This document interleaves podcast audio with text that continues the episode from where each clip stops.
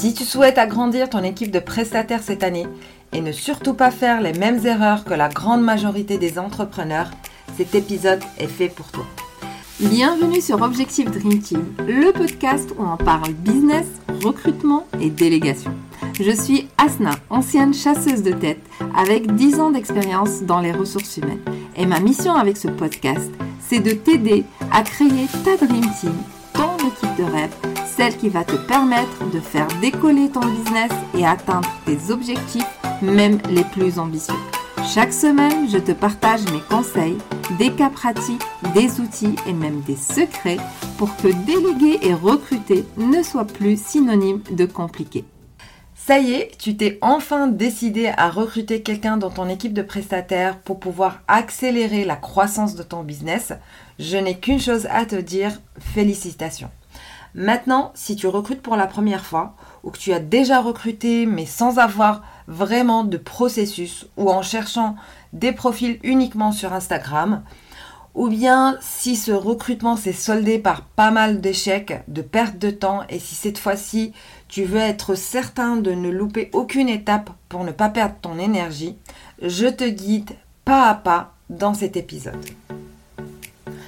Alors si tu pensais que la première étape pour recruter, c'est d'aller poster une story sur Instagram du style je recrute un monteur vidéo freelance. Et eh ben, détrompe-toi. Ta première mission, si tu souhaites recruter efficacement, c'est de définir avant tout ton besoin. C'est vraiment indispensable et j'insiste là-dessus.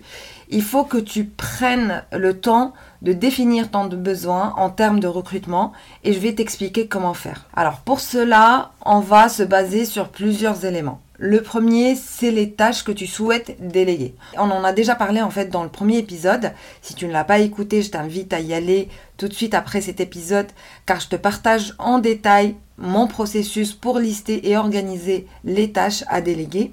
Et une fois que tu as déterminé ces tâches-là, on va aussi s'appuyer sur ce qu'on appelle la pyramide de la délégation. Cette pyramide, si tu ne la connais pas, elle est sur quatre niveaux. Le premier niveau de délégation, c'est celui de l'exécution. Donc là, tu vas chercher un prestataire qui va simplement exécuter ce que tu lui demandes de faire, ni plus ni moins. Le deuxième niveau, c'est celui où le prestataire amène une expertise que toi tu n'as pas. Par exemple, de la stratégie que tu vas valider par la suite. Le troisième niveau, c'est celui où ton prestataire te dit ce qu'il faut faire, donc elle prend le lead sur sa mission et te guide. Et le dernier niveau, c'est quand tu laisses en fait complètement carte blanche sans avoir de vérification ou de modification à faire par la suite, donc un énorme gain de temps. Je t'invite vraiment à te demander à quel niveau tu te situes pour ce recrutement-là, parce que évidemment, ça ne sera pas les mêmes profils ni les mêmes budgets. C'est pour cela qu'il est indispensable euh, en parallèle de faire la liste des tâches à déléguer pour avoir une vision d'ensemble de ton besoin. Une fois que ça c'est fait, on passe à la deuxième étape qui est celle euh, que la majorité des, entrepreneurs oublient ou négligent, c'est la création de fiches de poste ou plutôt une fiche de mission vu que qu'on recherche ici des freelances. Et oui, c'est pas parce qu'on est entrepreneur en ligne qu'on ne doit pas rédiger une fiche de poste complète qui va te faire gagner un temps fou, mais vraiment parce que tu es amené en fait à synthétiser noir sur blanc ton besoin ce qui va déjà t'aider à clarifier ce que tu veux, mais aussi tu vas attirer des candidats qui se reconnaissent dans ta demande. C'est beaucoup mieux que simplement poster une story en disant je recherche une CM et attirer des dizaines de profils non qualifiés. Je pense que tu es d'accord avec moi sur ce point. Et une fois que tu as rédigé ta fiche de poste, il faut évidemment la partager. Donc là, oui, tu peux faire ta story sur Instagram, mais aussi la diffuser sur euh, ta newsletter, sur LinkedIn évidemment, et dans ton réseau d'une manière générale. Si tu es dans des groupes en fait d'entrepreneurs type mastermind ou des groupes Facebook ou dans des formations où il y a une communauté privée, ça peut valoir le coup d'aller partager ta fiche de poste aussi là-bas. Une fois que tu as fait ça, on passe à la troisième étape qui est celle de la sélection des profils. Et là, tu te demandes certainement sur quels critères tu vas te baser. Alors je te réponds que tout va dépendre de ton besoin, encore une fois.